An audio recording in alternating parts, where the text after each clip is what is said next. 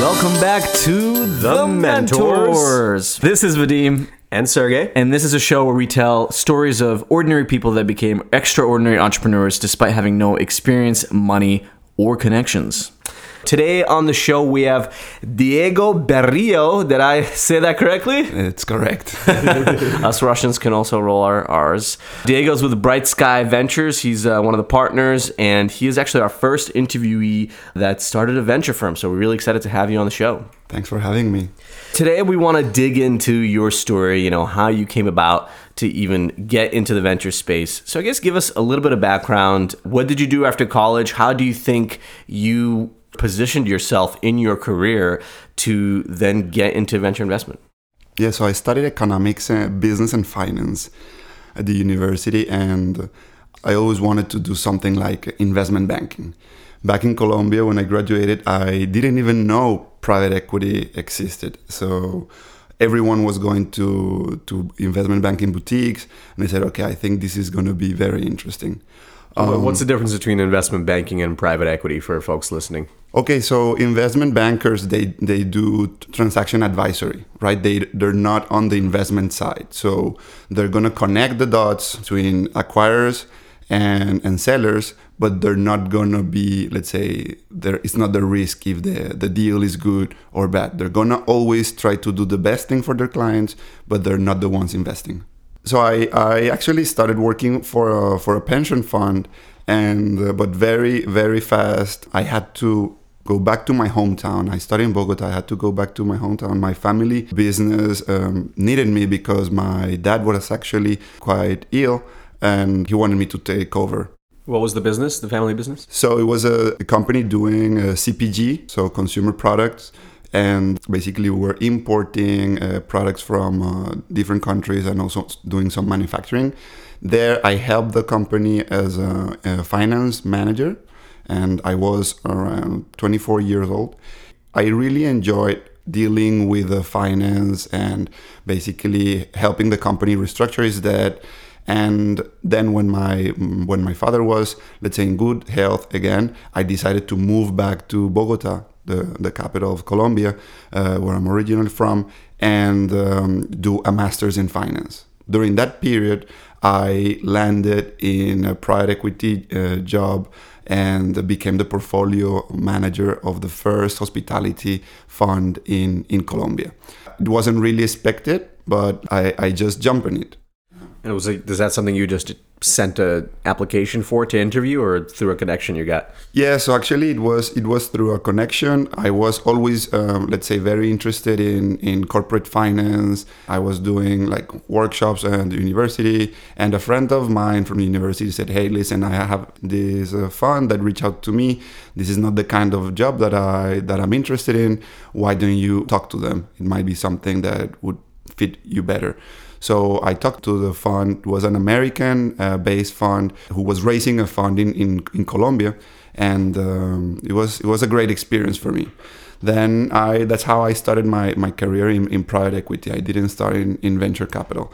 So, but let's say after um, some good years in private equity, I, I think I went through my 30 year old crisis. And at that point, I said, okay, I think it's time to do something new. And um, actually yeah when i was uh, 31 I, I, decided to try something completely new and i joined uh, education technology scaled up uh, company. At that point they had around 10,000 students already, uh, let's say, joining the programs, and they needed help in terms of restructuring the debt of the company, on finding new ways to find revenue, of uh, also basically streamlining their operations, and also raise uh, funds from investors.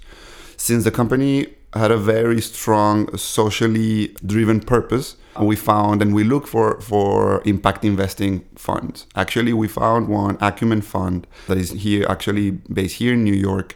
And um, it was a very good experience to see how venture capital funds wanted to approach the company. And I might say that the approach was a little bit different than the one that I experienced before in private equity. So I was extremely excited. We actually helped the company during my tenure there to go to break even point. We restructured the debt and all this with, uh, let's say, we, we teamed up with the fund and we made it happen. So I decided after a period there to move to Europe and study, have my MBA, and I moved to France. And I chose France because back in Colombia, I studied in a French school. So when I moved to France and I wanted to do my MBA, I was focused. I wanted to do venture capital. I want to back up for a second here because I think you got an interest in venture capital initially because you had that experience with Acumen Fund. And Acumen Fund, uh, actually, it's a nonprofit, right? They have a for profit venture fund within the nonprofit. Actually, at Venture for America, we talked to the folks at Acumen Fund and other nonprofits who have venture funds before we created our venture fund at a nonprofit because you know you can have actually a for profit venture in a nonprofit, which is really interesting. But what was that experience for you? What was it that you liked about that experience of dealing with those venture investors and how they approached investing in the business versus how private equity investor might approach investing in a business? A very good question. Um, so actually, I love the fact that they, as you said, they're non-profit because when they have profits, they reinvest them in the in their fund but they're tracking not only the financial profits but also let's say the social impact that the company is doing. In this case edupol the company that i was working for basically was offering blended education programs to people uh, located in vulnerable and poor areas of uh, colombia in this case so, you know, I saw from them their intention to really grow the, the company and increase the access of education to uh, low income people in Colombia. So I saw the clear purpose beyond just uh, the, the financial profits. And you know when you, you can really team up when when you have a clear objective beyond just cutting cost and sell selling more and increase let's say uh, your return on investment Got it. So basically, the way that the investors, private equity investors, thought because the size of deals they were working on, the types of companies they were going into was very different, right? It was how do you maximize profits? With venture capital, it's similar, but it's more growth oriented, uh, and it's how do you kind of have upward and forward trajectory, and that's what excited you more. Exactly. I think I what I love about venture capital is that um, investors see a great potential not only on the on the model or the business model of the of the company or in the tech, but also see a great potential in the team, like the quality of the people they're working on, and they really get married, uh, quote unquote, uh, for five to seven years to grow the business and and, and actually uh, materialize uh, a vision. So I really enjoy that. Interesting. And uh, the EdTech company you worked for, this was based in Colombia as well? Yes. So it was a pretty big company at this point. So you learned a lot through the PE experience now, and I guess being an operator within an actual company too. I'm assuming you parlez-vous français? Ouais, je parle français. Great. I don't. That's all that it is. I took it for two years in middle school, but that's about it. But you went to a French school. You decided I want to study in Paris. Um, I'm assuming you you also like Paris and just wanted to spend some time there too. But then you moved to Paris, and what you were getting an MBA there. Yes. What was the plan there? You had a master's degree before that. Was it a master's in finance yes. that you got? Now you're getting another business degree, an MBA in France. At that point in time, how are you thinking that's going to position you for a venture capital job? So for me, the MBA was the way to switch location and basically make a, a, a big leap in in my career. I wanted to live in in France because, as I mentioned, I grew up in the French culture, within the French culture in school. So everything that I studied uh, from when I was three year old to 18 year old, everything was in French. All my teachers were French. I was speaking French all day. So I think that for most of us, there was always this dream to come to France and um, and basically live there for a while. And for me, it was do- a double dream. Let's say it was the dream to live in France, but also to basically enter the VC industry. I knew that the, the venture industry is not as strong in France or in Europe as it is in the US, but there's still a very interesting ecosystem that is growing a lot. So for me, I it was Okay, also a way to differentiate is okay, I speak the language, I speak French, uh, but I also speak English and I'm Latin American. So I was thinking always, okay, how can I differentiate or position myself so that I basically can add value to an investment firm? And that was the case during uh, the MBA. I joined a venture fund, a French venture fund that with offices in San Francisco as well. And I spent there six months. It was for me really a good experience because when I had that internship, I was thinking, okay, I need to do this internship, probably get myself um, hired in this fund and then build a track record, wait seven years, and then create my own fund. I always had that, that end goal in mind. But then I saw the partners um, extremely young. And I say extremely young because they're my age. and they raised, they had raised this fund. They created a, a beautiful community around uh, hardware startups. How, how, big was the fund that they raised? Thirty million uh, dollar fund. Okay. And then I said, I thought, okay, why don't I do it? I have the investment background, everything is there. Okay, I don't have a track record, but I have, uh, I think I have experience as an, as an investor. I've been an operator, as you mentioned before. So why don't give it a shot? So after the um, internship, I decided to create uh, Bright Sky Ventures. So, really quickly, I'm sure since there's not a lot of venture capital funds in France, I'm sure it's very competitive to even get that internship. How were you able to get that internship? Well, so I explored the, the alumni network of uh, my university, which is HEC Paris, and there were some uh, venture capitalists uh, within the network.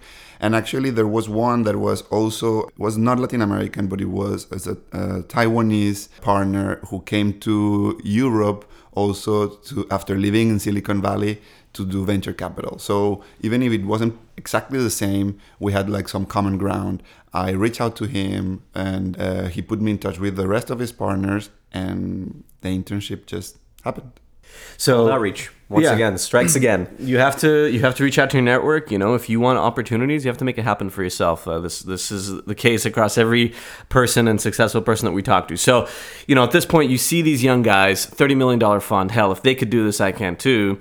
And you go through this internship and then you decided to start Bright Sky Ventures. What was the very first step there? I mean, were you thinking, okay, I got to figure out how to raise a $30 million fund or whatever the minimum size is for, for a venture fund? Or what was the very first step to actually uh, creating Bright Sky Ventures, day one? Sure. So, you know, I, I knew from the very beginning that um, capital had become a commodity uh, in these days. So I n- really needed to differentiate somehow.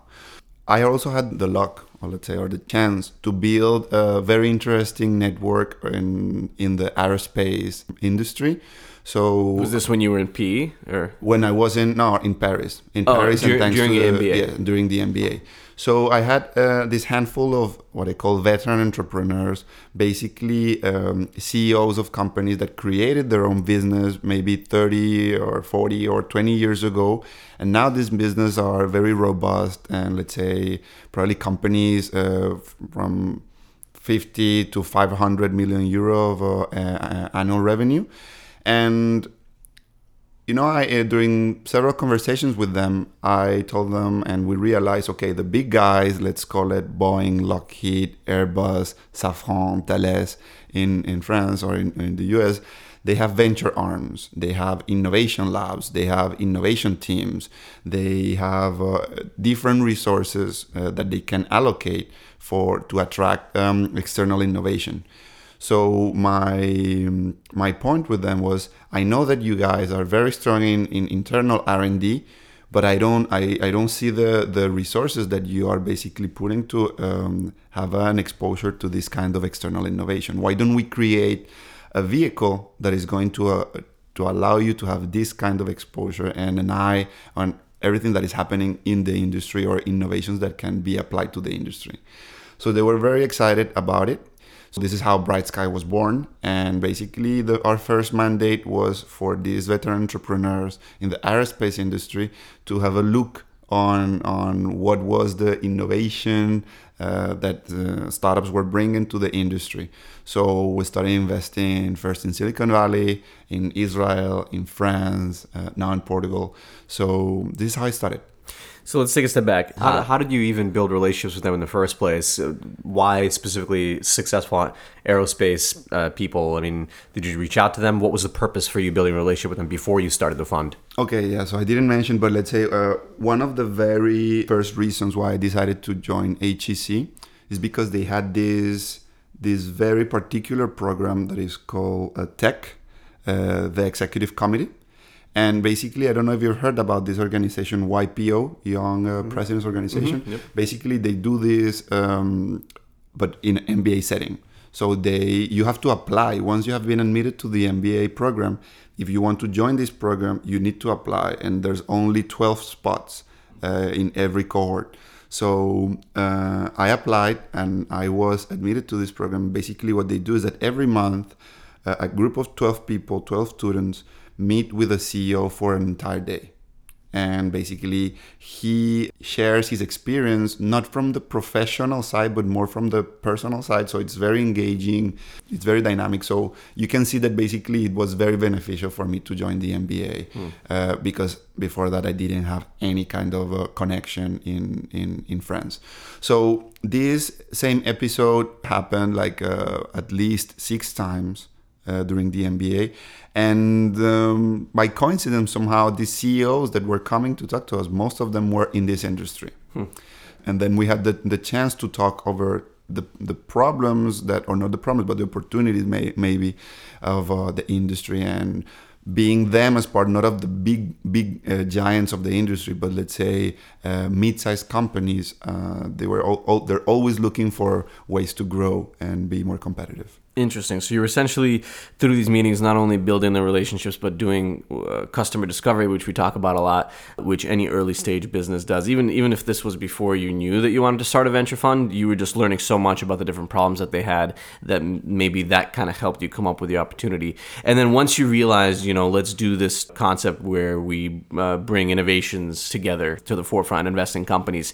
Did you get this group together to kind of agree on the uh, methodology and thesis and how you're going to go after these companies, or uh, did you meet individually? What was the process there? It was actually interesting because when I was uh, at Hardware Club, the fund that I where I interned, I started exploring a lot like all the venture investments in in the aerospace industry.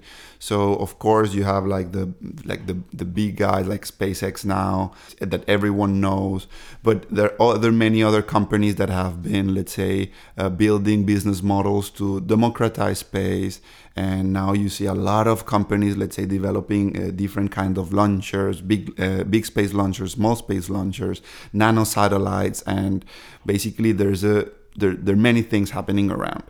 So I was ex- extremely excited about this, even if I don't have any any background on aerospace whatsoever. I found it very interesting, and then by coincidence again somehow I built this network in aerospace. So I said, okay, why why don't we try to do something there?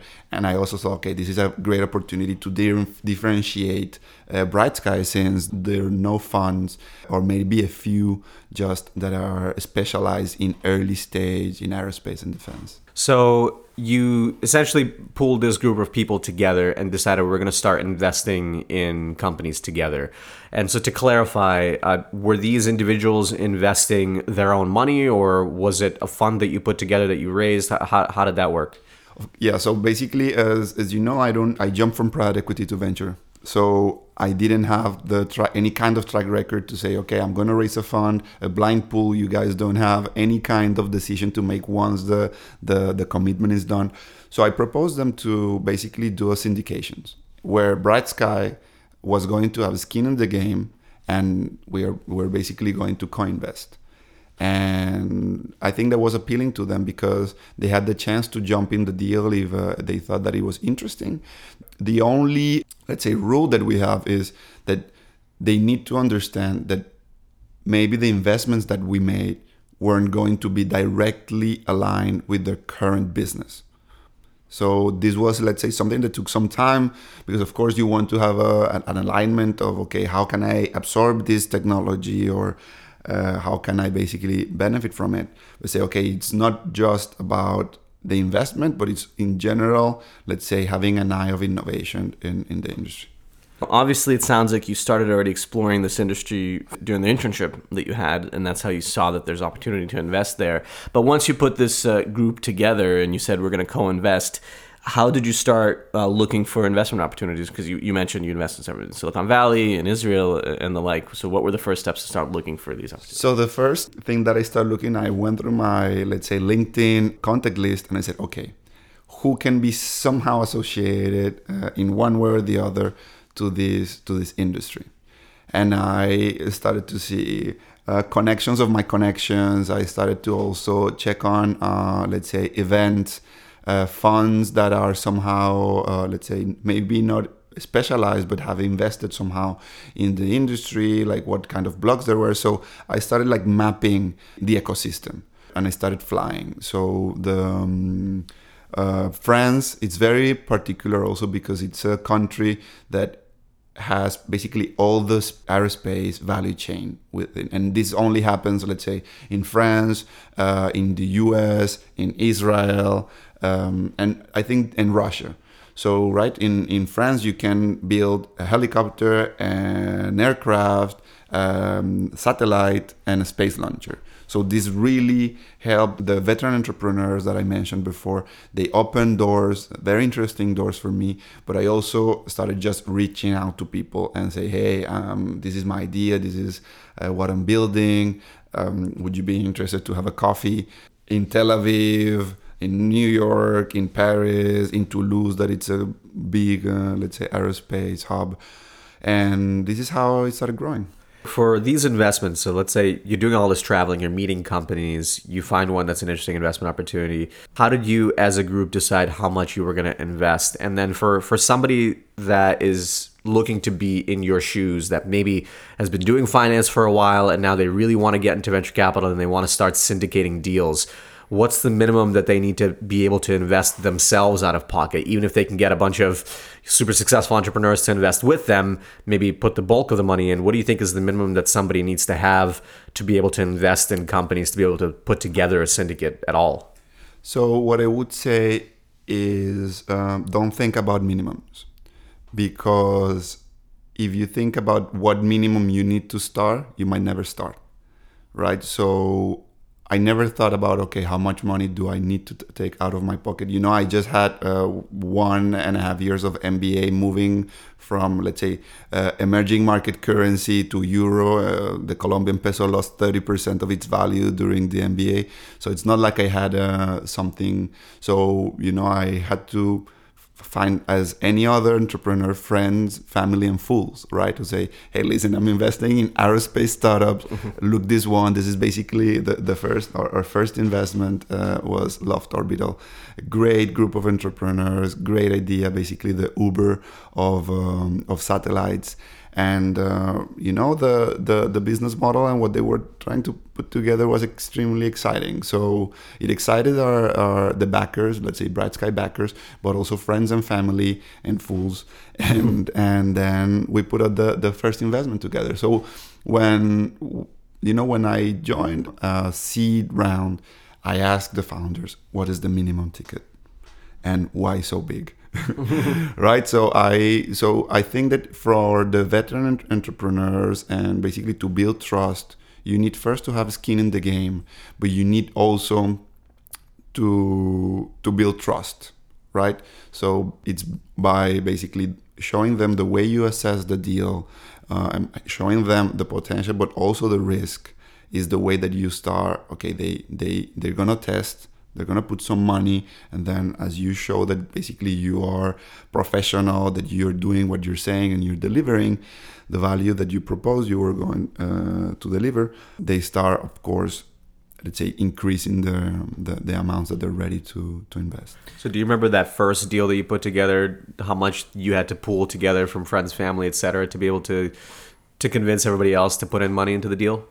Uh, with with bright sky we started very small and basically we were the smallest non-individual investor. So we started having uh, basically angel kind of uh, investment in these companies. And and then when when bright sky was starting to make additional investments so we, we always proposed this to the to the founders. We said look we are going to basically we would like to put the foot on the door with a small amount and depending the way uh, we see you guys moving forward, we will be able to continue investment. So we proposed an scheduled investment, right? And this was very appealing not only to the to the scheduled scheduled okay. scheduled investment because you know it's uh it's also it's it's a way to basically uh, protect bright sky investors from the uh, downside but also to engage somehow with the founders and have a common goal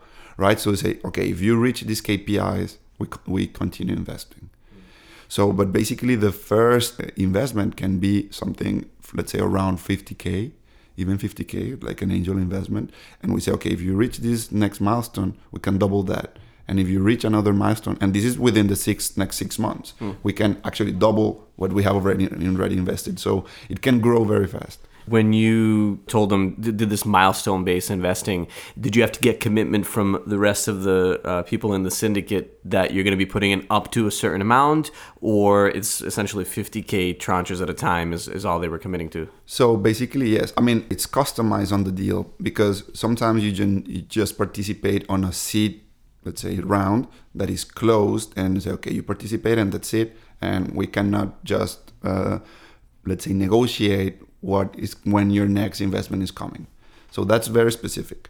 But there are other kind of deals when when uh, um, founders are raising not on a specific round, but are raising, let's say, from angel investors. So they're more flexible, and uh, they say, okay, we have a target of potentially I don't know raising 500 to 700, but they don't have okay the round is going to be closed by this day. So there for us is is easier to have this kind of schedule investment that has worked pretty well.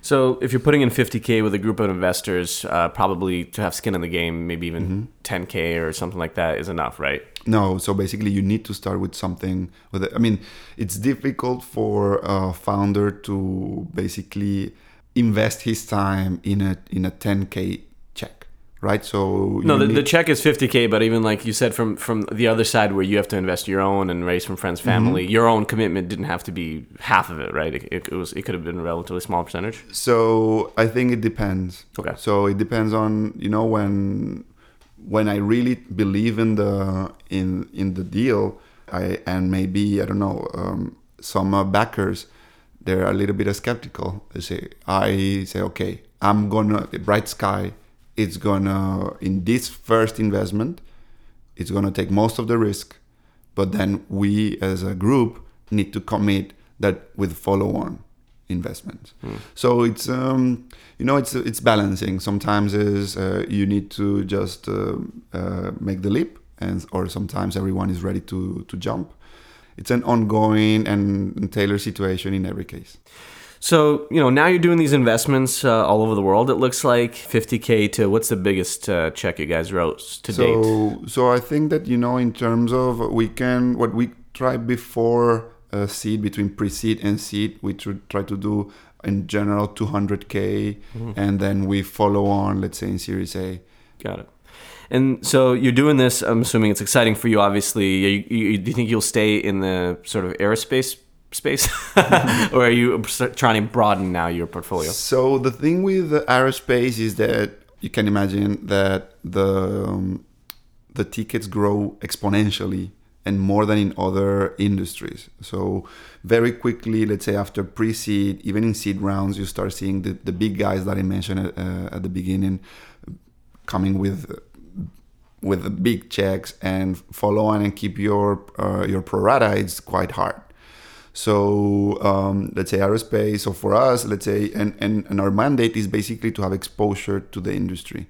So even if we follow on on Series A, uh, to try to basically protect the the ownership that we that we had at the beginning, we don't see ourselves as continuing in Series B and, and, and after that. And the model of, uh, let's say, corp, uh, venture capital as a service, as, as we call it, where you help um, uh, medium enterprise, medium-sized enterprises to um, to basically explore the innovation in, within their industry, I think is valuable not only for aerospace in France, but also for many industries. For example, in my home country, so now we are we have one of our partners who's based in, in Colombia, and we are uh, starting to work with uh, with local corporates. So you want to raise a fund from local corporates that then will enable you to make independent, as a fund, independent investment decisions yourselves.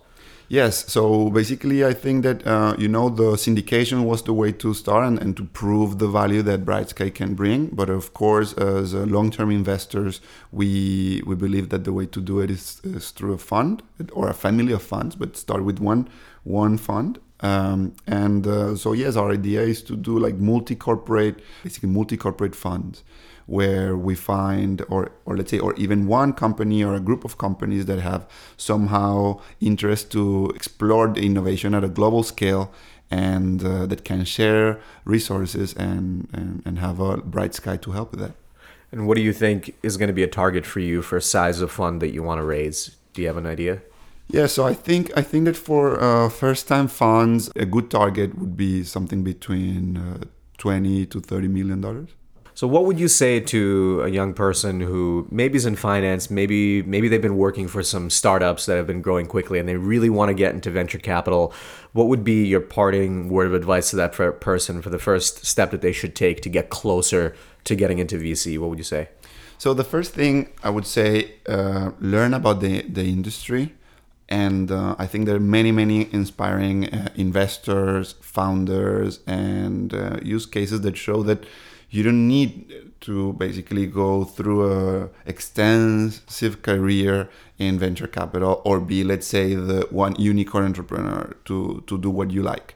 I mean if this is something that really excites you you find the network find your angle and just dive in so that's that's that's what i did i am i mean i've created or started companies before but I don't see myself as a tech founder, for example. It's just about if you're interested, you will learn the, um, let's say, all the details of the industry itself, and you just start doing something that is your passion and it doesn't look like a job.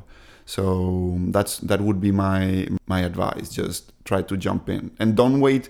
Don't wait for the perfect timing. It's never gonna be the perfect timing. You're never gonna have sufficient money aside. You'll never have sufficient experience. You'll never have uh, the, the the required network.